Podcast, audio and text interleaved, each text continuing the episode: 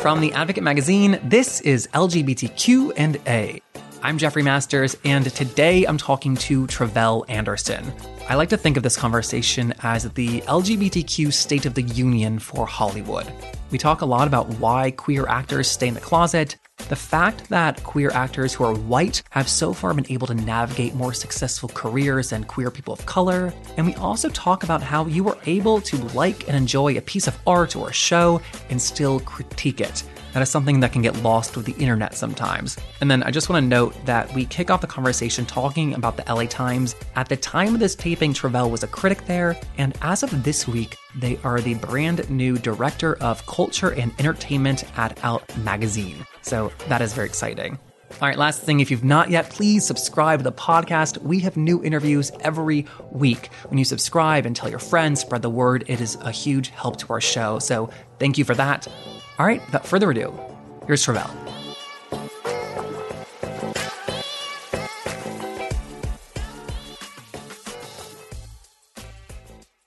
All right, let's get started. Mm-hmm. Thanks for being here. Thanks for having me. Absolutely. So you are an entertainment reporter at the LA Times. That's what they tell me, yes. As of now. Mm-hmm. You are black, queer, mm-hmm. gender nonconforming, you're young. You're kind of the exact opposite of what I would expect for somebody in her role.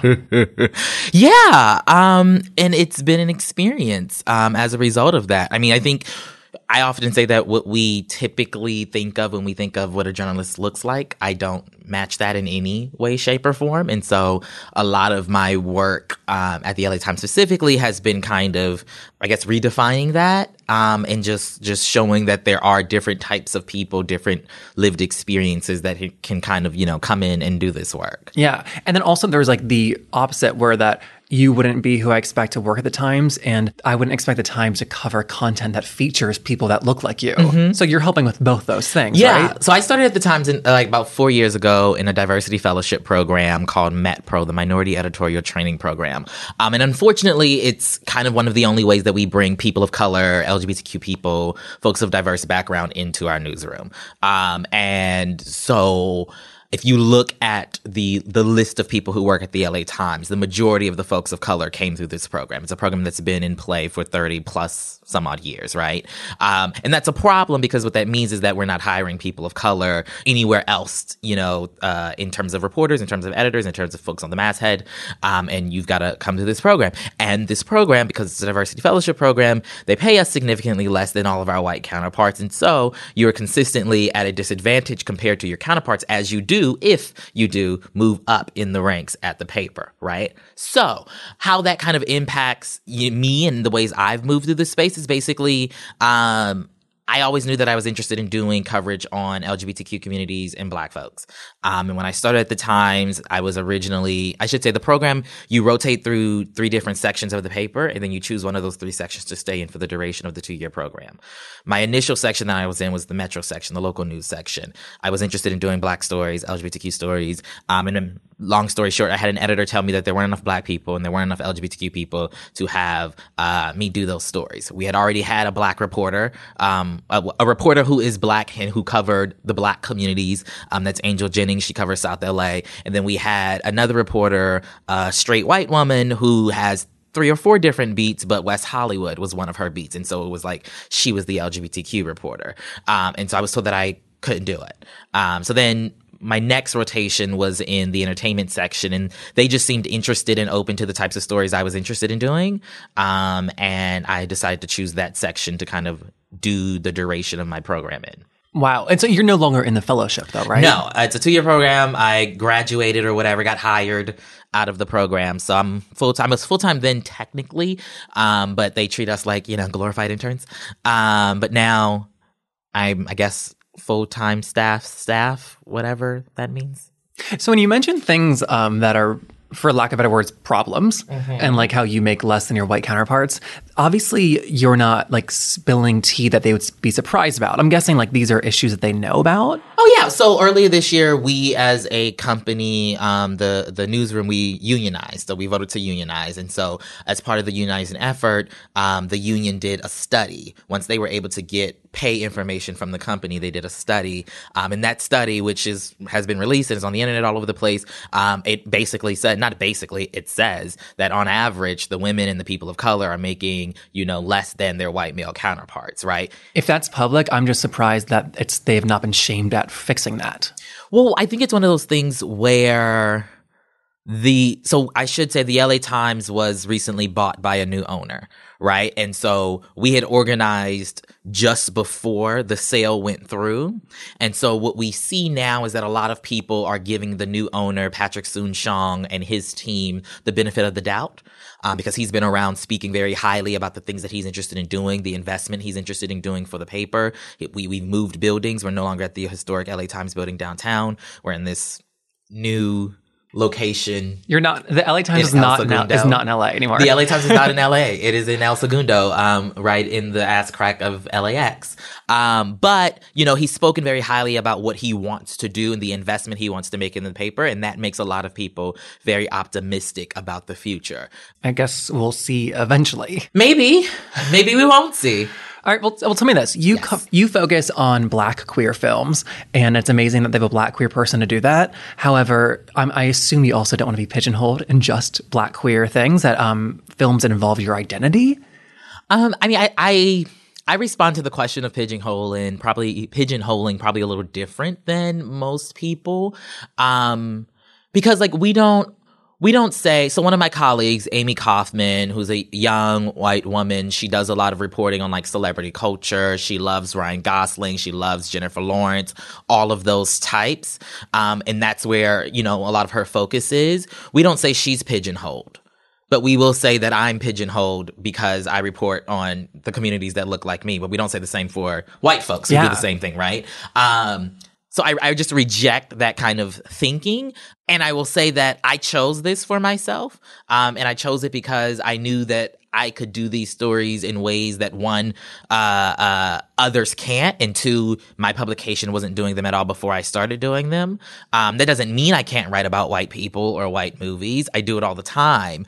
Um, but what that does mean is that I know that these are the types of stories that aren't being told, um, and that I bring something, some type of uh, perspective and vantage to them when I'm telling them. Right. And I think that like what I'm thinking about is like in terms of like the world of internet outrage, mm-hmm. if it was a white person covering these black queer films, I think that there could be an internet outrage about that. Mm-hmm. And yet in a perfect world, anybody can cover anything, but we're not like in a perfect world yet. Well, yeah. I mean, I think what it is is that we, you want to get to the point where everyone can cover everything, but everyone has to have the, have the opportunity to cover everything.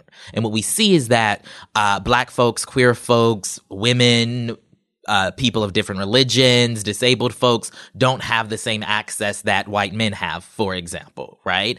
And as a result, the conversation around these films, around these cultural productions ends up being funneled through one perspective, right? So we're having conversations in the industry right now about what can we do, particularly when it comes to entertainment reporting to provide greater access to journalists and entertainment critics of diverse backgrounds so that when you see any movie that comes out, the film conversation conversation around it can be well rounded and fully nuanced. It's not to say that white folks shouldn't be, you know, reviewing If Beale Street Could Talk or Widows or some other, or The Hate You Give. Um, it's that they should be critiquing in addition to everybody else as well. Gotcha. Yes. So tell me this. I have another frustration with critiques of current pop culture mm-hmm. because I feel like um, regarding LGBTQ specific res- representation, we have so few examples. Mm-hmm. And so quite a lot of the content that comes out is historic. And we celebrate that and we write about it as a historic artwork and not whether or not it's good quality, mm-hmm. like the merits of the art itself. You know, there's been a lot this year. Yeah. and I wonder how you like broach that. I mean, I think it's the same thing like uh, I think that a lot of uh, black folks who are in the public have in terms of critiquing other black work um, or or work by other black creatives in terms of you know you don't want to be the one person you know saying something negative about the hate you give when you know it's historic that we have a movie like this coming from a studio right um the way I take the whole responsibility is it's about having fully well-rounded, nuanced conversations about everything, right? And so I can say that um, I really love Insecure and what Issa Rae is doing and, and that project on HBO. But I can also say that the way she um, treats uh, the gay character, her brother on that show, is problematic. And we don't know anything about him in the ways that we know as much about, you know, the core group, right? I can, I can have, I can hold those two uh, points about Insecure at the same time. So I think when it comes to queer work specifically, I think we also have to have to do that. We have to allow space for people to be like, yes, I love, you know, what, you know, the queer representation in A Star is Born, right? But we also have to let me say that, yes, there is queer representation, but Shangela and Willam are literally comedic relief, and queer people have always been comedic relief in these white people's stories. And so I'm over it. And I guess that I see a lot of takes that are not nuanced, mm-hmm. where they say Insecure doesn't do right by their gay character, and like it's canceled. Right, right. But it's one of those things where, right, we we we want those of us who come from marginalized communities unfortunately the work that reflects us has to be everything to everyone right? And so if you see a queer storyline or you see a black storyline you want it to hit all of the check mark check marks um, because we don't have a lot out there. Um, i think that's a disservice though to the work and to the creative because it is not necessarily Issa Rae's responsibility to reflect my experience as a black queer person. Um, I would love for it to be there. And I think the show hits on so many, many great things. Um, but ultimately, the goal is to get to a place where we have your Issa Raes and your Justin Simiens and your Lena Waithes and your Donald Glovers and, you know, your and, and, and, and, right? So that one's full consumption of art by black folks is a full, accurate, representative depiction of the black experience as a whole. Does that make sense? Yeah, absolutely. Okay. There, there's been so much, such an explosion of work that has featured uh, people of color and queer people um, compared to before. Right. Like how, uh, like I just don't think we're even close to like where it should be though. Or is that like my naivete? You consume a lot more no, than no, me. No, no, I, th- I think you're right. I think, but I, I think people will look at the success of all those names I just listed and yeah. say, yes, we're, we're doing this. Oscar so white. It was solved. It's, Hollywood is so diverse, right? Um, but there's always room for development and growth. And like when you look behind the scenes in Hollywood, there still is a lack of diversity. There still is a lack of representation on all fronts, right? It's still a whole lot of, you know, straight white men being given the opportunity to tell all of our stories. Um, and so there is still more work to be done for sure. I thought about this a lot when Pose came out, mm-hmm. to be mm-hmm. honest, because a lot of the articles encompassed its historic nature and um, they did not. Uh, I heard so many brilliant discussions about Pose mm-hmm. amongst friends and at happy hours. Mm-hmm. And um, those takes were not as nuanced on in written pieces and i have to assume that that is because there's like we're afraid of internet outrage but also there is this like performative wokeness and yeah. so for a show like that, you know, you can't say I didn't like it. Yeah. I mean, to be clear, this, this, disclaimer, I love the show. I think it's great. I think it's amazing. However, I'm also interested in the conversations that also note the necessary privileges that were in play that allowed that show to come to life in the first place. Yeah. Right? Um, I, I, I love the show too, and I also think it's okay to like note the things about it that like it really irked me. mm-hmm. Yeah, and you have to that like and because that's the ultimate goal. That's where we want to be as a society when it comes to critiquing our cultural productions. Yeah. Um, is a, a place where you. C- you can love something, I can hate something, and that's okay. That's okay. With the pose example, uh, to be completely honest with you, I was terrified to tweet about anything that was less than glowing mm-hmm. because I did not want to be labeled a bigot. Yeah. And I just wonder how that translates to cri- uh, critics like you who are writing for major papers. I don't, I, th- I don't, mm. I think you've got to be willing to, you got to say what you, what you feel, right? But it's got to be informed. It, it can't just be a, like, okay, so I'm going to bring up an example. Um, shortly after or during the Toronto International Film Festival, one of the films that premiered there was If Beale Street Could Talk. Um, one of the reviews that came out of that was written by this uh, guy who I believe is gay and white, if that wasn't uh, implied, um, at Variety, in which he so he did two things that I took issue with. And so one of them is he used the word baby daddy to describe um, one of the kind of plot points of the movie. Uh, I should say, If Beale Street Could Talk is Barry Jenkins' follow up to Moonlight. It's the first English language adaptation of James Baldwin. And so, in describing kind of the setup for this movie, this, this white gay guy writes that, you know, the female character is trying to get her baby daddy out of jail. Hmm, baby daddy, interesting. Right. And then he goes on to talk about how he didn't like the movie, which fine. You can you don't have to like the movie, but he then begins to compare it to Alice Walker's uh, to Steven Spielberg's adaptation of Alice Walker's The Color Purple. One, he misspells Alice Walker and he calls her Alice Waters. Um, they corrected that part though, and and so with that, right, we have this review. Not only do you have this white gay guy using baby daddy in a, in a context that is not necessary, right? And and to be clear, I I'm a firm believer that anytime baby daddy is used, um, it's raced um, and you're trying to say a particular thing when you use baby daddy, you could just say her baby's father, um, and we wouldn't have this issue. Okay, and then he also kind of uplifts this white man's adaptation of this black queer woman's story in a way of saying that that is a better uh, uh, adaptation than this black man's adaptation of this black queer man's story. It's a privileging and an uplifting of the white imagination and the white kind of uh, uh, um, what's the word? How white people feel about black people. Um, now there's no wrong, there's nothing wrong with him feeling this way, to be clear. The problem is that he's writing this for Variety. Variety as one of the leading trade magazines. That review will go on to be one of the definitive reviews of If Beale Street Could Talk. When you don't have folks of color, queer people, folks of a, a, variety of diverse background also contributing to the film criticism conversation, his his review will go on to be the definitive review of If Beale Street Could Talk. That's the problem when it comes to film criticism, when it comes to uh, uh, people sharing their beliefs about a different thing. You can share them, but when your belief is the only one out there, then we've got a problem.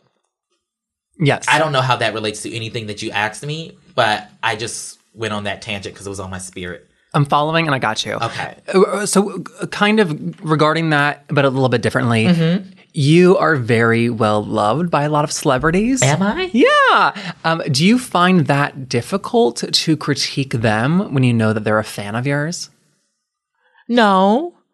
Uh, because I, I hope that they know that, you know, Tre'vell's bringing the real, okay? And like, if your stuff ain't good, it ain't good or if you did some fucked up shit, you did some fucked up shit, right? No one's perfect. No one's, you know, um, free from criticism in my book. Um, because again, I think, I think, I truly think that that's what we all are trying to go for. We're trying to go for this space and this time when you can be able to like love somebody and also critique them. And I hope that these celebrities would respect me, respect others who are able to say, love you, love everything you do. But in this situation, you're an asshole. Do better next time. You know? Yeah. And because the truth is, too, that if they were mad at you for this one thing, if it wasn't this thing, it was going to be another thing they'd be mad at you right. for. And we're also not friends, to be clear you know, we're also not friends. I have a job to do. You have a job to do. Yes, it's great when you build relationships with people, you know, in this industry after interviewing them over and over and stuff like that. But we're not friends. They're, these people are not inviting me to their parties. I mean, well, some of them are, but they're not, you know, there's an, just an expectation there. I'm going to do my job. Well, aren't you a little bit surprised by how much like shoulder rubbing there is between celebrities and journalists like you? I'm I'm not. Wait, not, not, an, not entertainment journalism. Not surprised by it or not rubbing shoulders? I'm not. Good question. Thank you. Um, both. I'm a homebody. I love staying home. Okay. I do not like going to these entertainment events. I do not. I I I just don't. Um, that being said, it's a necessary part of the job um, because a, a, lot of it is about maintaining relationships, building relationships, getting access so that you can get those great stories down the line, so that you can kind of build a a professional familiarity with people in hopes that that translates to a better interview, a, a more open interview the next time you sit down with that person. But I'm not your friend, and I think th- I think they also know that. Um, yeah, they know that. Cause it's just part of, it's part of the job, right? And part of the networking is, you know, you want to ingratiate yourself with these journalists who people say, you know, might be able to move the needle when it comes to conversation about your work. Um, but again, I'm not, I'm not going to be invited to any of these people's weddings, Right. you know? Sometimes I'm surprised by there are a lot of celebrities that are in the closet still, actually. And sometimes I'm like going to book somebody and I have to like sit down and think like, wait, are they like Right. publicly out? Right. Like there's quite a few big stars that are like out to their friends and family. And part of me is like, join the movement, join our cause, like come out. And the other part of me has to really uh, seriously think that for an on-camera talent, it I and I hate saying this, it seriously behooves their career to stay in the closet. Yeah, I mean, it is what it is. And, and particularly, I'll go a little further if that on camera talent is a person of color, right? What we see is that uh, white gay men and white gay women have been able to experience uh, a, a level of of success in the industry that a lot of black queer folks haven't been able to. You have your, you have some of your kind of uh, um, uh, exceptions to the rule, right? Lee Daniels. Um, But he's behind the camera. but he's behind the camera. Who who in front of the camera has had? I'm trying to think. I mean, Jussie Smollett right now, I guess a little. He hasn't had to get work after Empire though. right. And I look at like Matt Bomer. Matt Bomer Exactly. came out and he doesn't hasn't had the career he could have had, honestly. You think so? Yeah, I think for somebody as attractive and talented as he is, I think the fact that he is an openly gay man has held back his career. To be completely honest, Interesting. Because I would I would push back on that, and I would say I think folks like Matt Bomer, I think folks like Neil Patrick Harris, I think their brand of white queerness is is something that's easily digestible. Portia de Rossi, uh, uh, and it's easily digestible because what we know is that we've seen them all in roles after coming out where they're still playing straight and like it's it's it's generally seem to be okay but we don't see openly queer people who have come come out who are of color being afforded the same ability I can't think of anybody. exactly I, I also, I mean, I can see. i'm sure somebody exists and there's somebody somewhere, but I think it's very telling that we can't think of anybody and we're in the industry. right I mean, I see gay actors who are playing straight and I see like wisps of queerness mm-hmm. and I wonder how many other people are picking that up. But more than that, I think that in this industry, we tell stories. Um, and no, in every industry, be it politics, like white voters don't do this, black voters don't do that. And I think that one of the stories that Hollywood tells itself is that um, a sh- straight woman doesn't want to connect to a gay actor in- as a love interest. Right. And I don't know if that's true or false. well i think again at the, i think at the core right is is like it's about good acting Yeah. right and so maybe maybe these queer folks just aren't good actors right? And they just can't make Yeah, it maybe. convincing that their love interest might be a woman. This is a joke by the way in case you can't hear the laughter in my voice.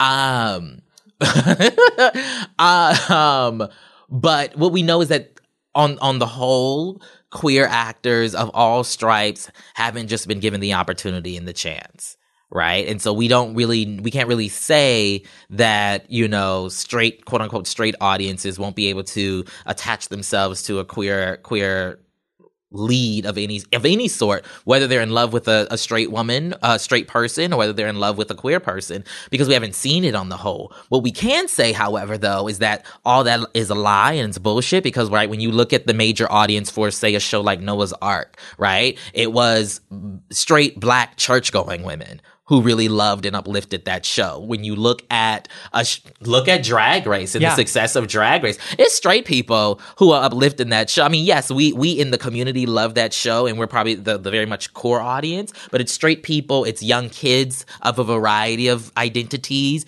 that are really loving that show. So, what does that say about? Um, the potential impact of what this could mean for folks' careers in kind of mainstream Hollywood. Um, who knows? But as of now, no one's has yet to kind of take that gamble, quote unquote gamble. That's a great point because we need a like quote unquote sacrifice, Right. Right. We need somebody to like because we. It's it's hard because we never know when somebody's being denied jobs Mm-hmm. for that reason. I- like I feel like in 10 or 20 years there's going to be these older celebrities who are A-listers who sort of come out and you're like, "Oh, they were the leads of m- like major blockbusters for their entire lives and they were gay." And I it's going to we're going to have to question whether or not they could have still had that career when they were out. Yeah, I mean, I think the way we look at the industry now, it's like it, I think we can unequivocally say no, you can't have that career. The one queer person that seen who see whose star seems to be kind of growing right now is Lena Waithe. Right, she has always been out, um, but in particular since she cut off her dreads, I feel like so many people have been even more attracted to the star that is Lena Waithe, um, and I think that's a good sign. Um, but again, the majority of Lena's w- work is behind the scenes. People know her from Master of None and from the Emmy, um, but the major- she doesn't do too. She's not doing too much stuff in, in front of the screen. She's not pursuing that. Um, right. Um, and even even her her and the other roles that she has had when she was in Ready Player One, it wasn't really a role that had anything to do with a sexu- her sexuality or anything like that, right? and, Um, and she's becoming one of the largest like content creators on TV Yeah. with all the TV shows she's producing. It's like six or seven at this point. She's reaching into the territory of Greg Berlanti and Ryan Murphy and Shonda Rhimes. And I find that so fascinating because three of those four names are queer. Yeah, yeah, yeah. I mean, it's it's interesting to see. Again, I'm a I'm a natural cynic. Um, I hope that things will continue to grow for her, um, particularly because she's bringing in so many other uh, folks of color, black folks to be specific, also queer black folks with her. Um, she just finished shooting her pilot for her Twenties, which stars a black queer woman. Um, she's working on so many other things. She's working on the Boomerang adaptation for BET. She's working on a show with uh, Kid Fury. Um, like she's doing so much. Um, and that's great and that's important. And I love that she's bringing other people in with her. Um, I want to see more of that. Um, and I also don't want the burden to be only on her.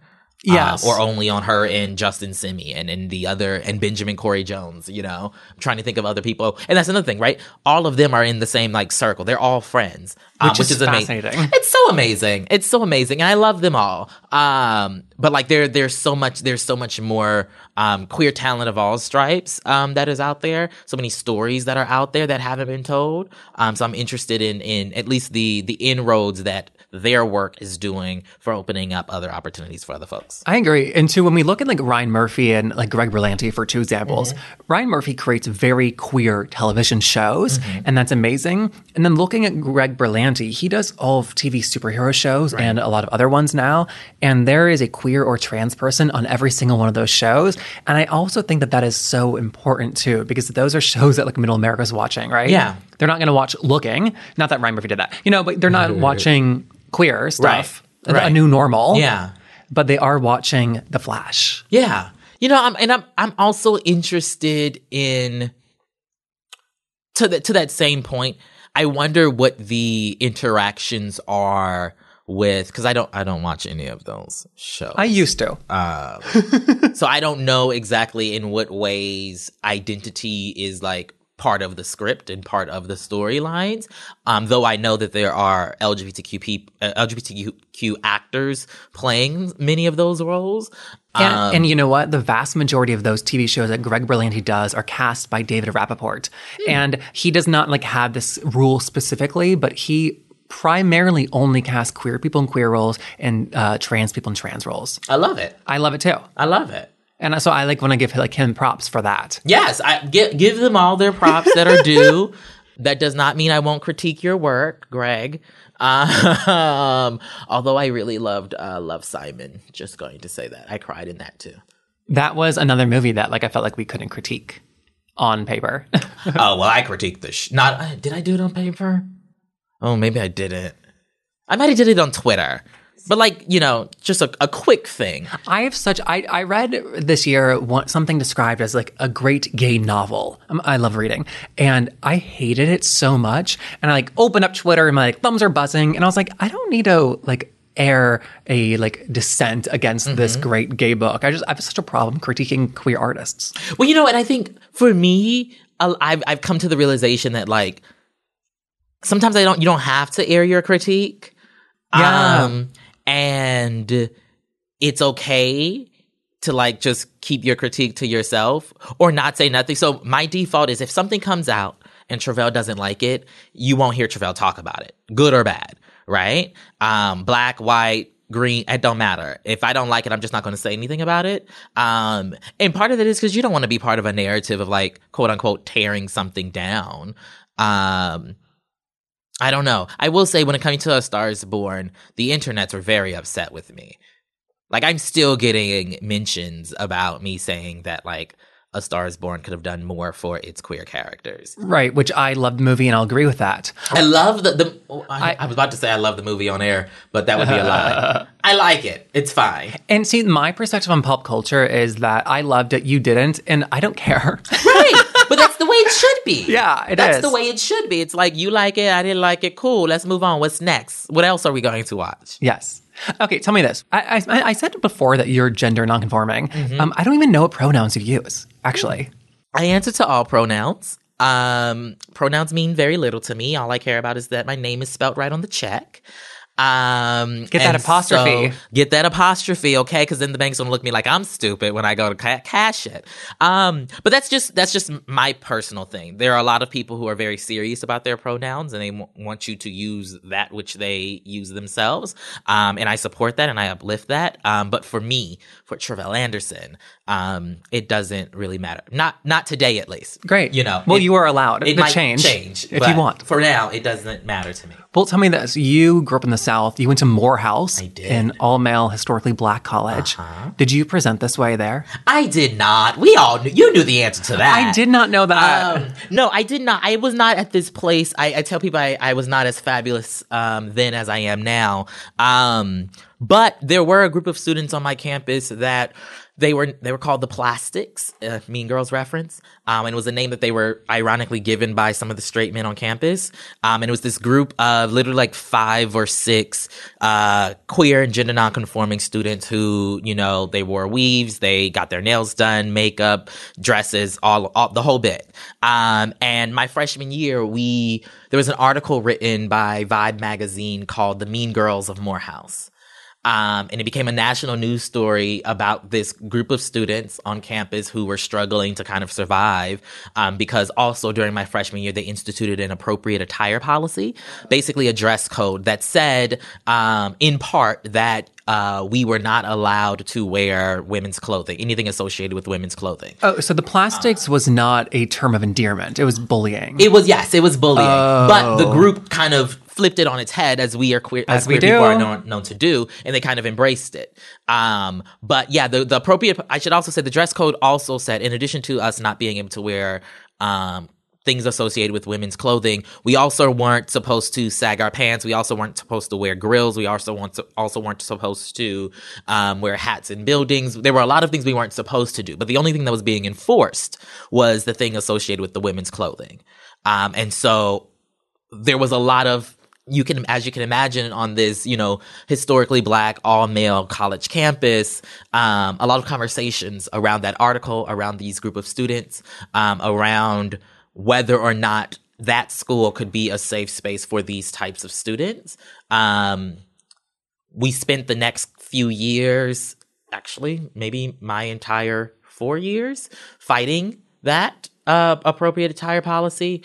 Um, it, it is no longer in place. Um, they, I think, finally did away with it shortly after I graduated a couple years ago.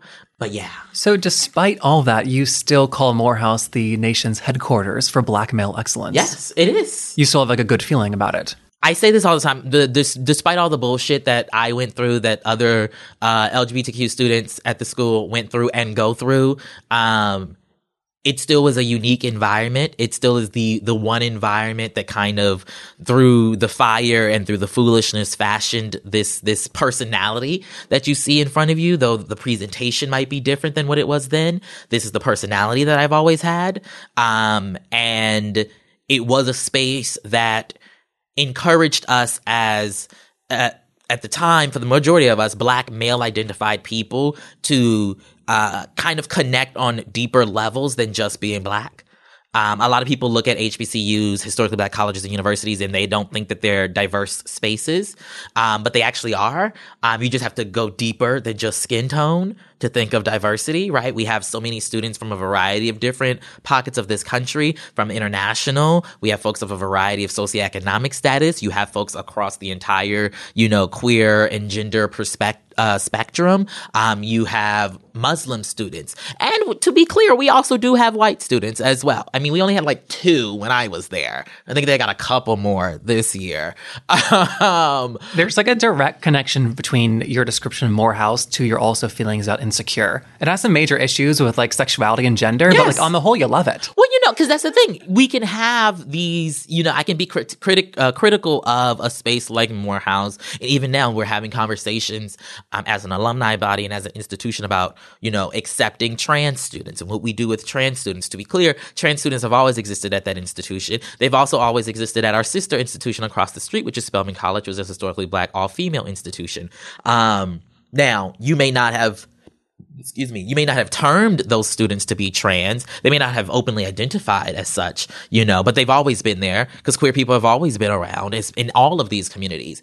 Um, and even despite the types of conversations we're having around these issues, um, it is the single space that made me able to deal with like a lot of the the prejudice, racist bullshit that I deal with today. Um, I say that when I went to Stanford for grad school, it was because of my experience at Morehouse that I was able to navigate the particular experiences that I was having at that institution. Um, and so I have to uplift uh, Morehouse uh, while also tearing it down every now and again um, in all conversations. Uh, so, so what was it about your experience at Morehouse that allowed you to navigate Stanford? Like, what was that that you learned? Morehouse teaches you, and I think HBCUs generally teach Black people um, how to kind of stand in their truth, stand in their identity, despite what the outside world may feel. Um, and so, I had developed a personality, I had developed a, a way of being, a way of thinking, um, and I had developed confidence in that.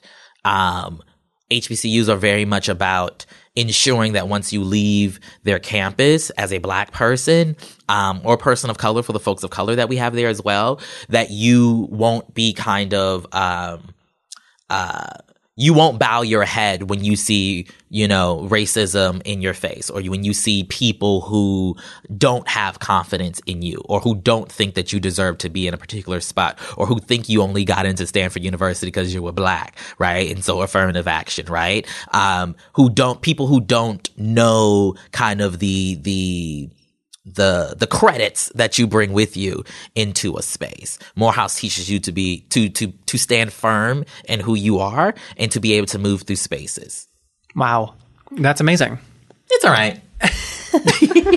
For people who are gender nonconforming, mm-hmm. there is a perceived lack of anonymity that I see when you're just walking through the grocery store and you want to like find the perfect apple, but um, people are staring at you. Yeah and that um like i know that that's societal you know that's like how we're ingrained because gender nonconformity is like whack yeah or not whack it's, it's um not what we expect. Right. How about that? We're like trained to see in the world.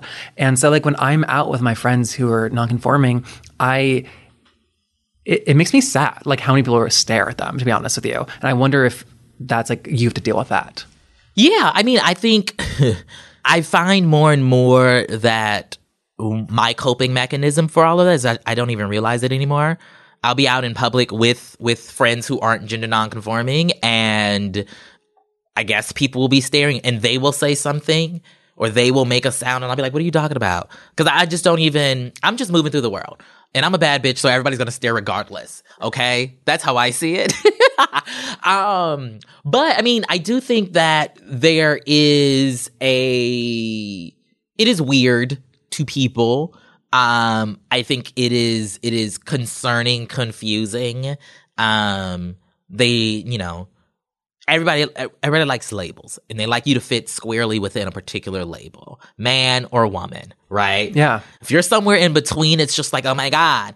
You don't even have to be talking to this person. You can be passing them on the street and it's like you know what, what was that right? Is the thought that often seems to to come to people's minds. Um but yeah i at this point i ignore it um because if i were to pay attention to everybody who's you know looking to me looking at me or trying to say something about me then like that's a lot of that's a lot of trauma to kind of uh, uh, uh, adhere to and kind of absorb every single day Yes. How long have you presented like this?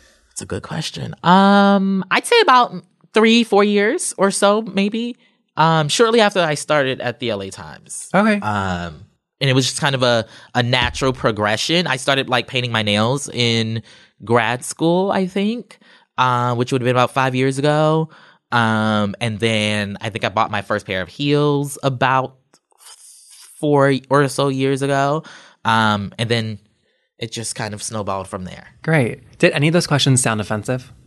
uh, not to me Okay. That doesn't mean they won't be offensive to somebody else who is gender nonconforming to be clear Yeah, of course. But um, you're the only one that I can worry Yeah. about right now. Okay, Yeah. I'm just curious. No, I mean it, it's not offensive to me, and I also think that you know, uh, unfortunately, as a person, quote unquote, in the public eye, um, I've become comfortable with with questions that others might deem to be invasive or others might deem to be offensive. Um, and so that's why I just always put out the disclaimer that like. It's good with me, but that don't mean it's gonna be good with you know sister soldier down the street, Yeah. you know. And so, and I think that's that's a way that we have to we as individuals should approach gender and identity writ large, right? Is that you know what works for one person isn't necessarily going to work for another, even if they use the same terminology Oh, yeah. to describe themselves. And it's because terminology and words and language mean different things to different people, and so we have to provide space for that. Oh, and that's a great example of too of Tre'vell uses he, she, they. Right. And like that's just Tre'vell. It's just me, goddammit, because these other motherfuckers will get you right together. So don't play. Um, that's a great place to leave it on. Thank you for being here. Thank you for having me. You're so welcome. Thank you. And that's our show. If you haven't yet, please subscribe to the podcast. Subscribe, rank us five stars, leave a comment. I ask for these things every week because they are so, so, so, so important. Thank you to everyone who's done that. You can also sign up for our newsletter at lgbtqpodcast.com. That is a great way to stay up to date on all of our live shows, all of our new episodes. So that's lgbtqpodcast.com. We are broadcasting from the Advocate Magazine studios in Los Angeles. The Advocate is the longest running LGBT news magazine in the country. Special thank you to our old home AfterBuzz TV, to Jason McMurdy, and everyone for listening. I'm Jeffrey Masters, and I'll see you next week.